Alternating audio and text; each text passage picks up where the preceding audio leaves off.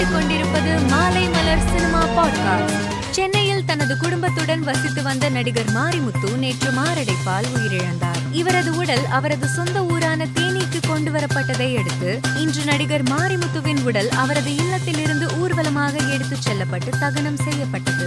லோகேஷ் கனகராஜ் இயக்கத்தில் விஜய் நடித்துள்ள லியோ திரைப்படம் குறித்த புதிய தகவல் வெளியாகியுள்ளது. அதன்படி தொழிற்சாலையில் உருவாகி இருக்கும் இப்படத்தின் சண்டை காட்சி ஒன்று சிங்கிள் ஷாட்டில் எடுக்கப்பட்டுள்ளதாக கூறப்படுகிறது. ஜெயிலர் திரைப்படத்தின் வெற்றியை தொடர்ந்து ரெட் ஜாயண்ட் மூவிஸ் நிறுவனம் சார்பில் அதன் இணை தயாரிப்பாளர்கள் நடிகர் ரஜினியை நேரில் சந்தித்து வாழ்த்து தெரிவித்துள்ளனர். இது தொடர்பான புகைப்படம் சமூக வலைதளத்தில் வைரலாகி வருகிறது.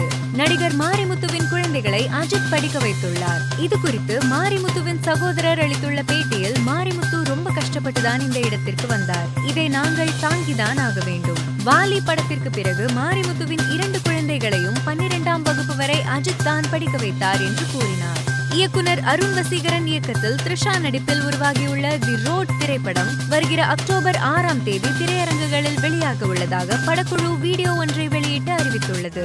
மேலும் செய்திகளை தெரிந்து கொள்ள மாலை மலர் டாட் காமை பாருங்கள்.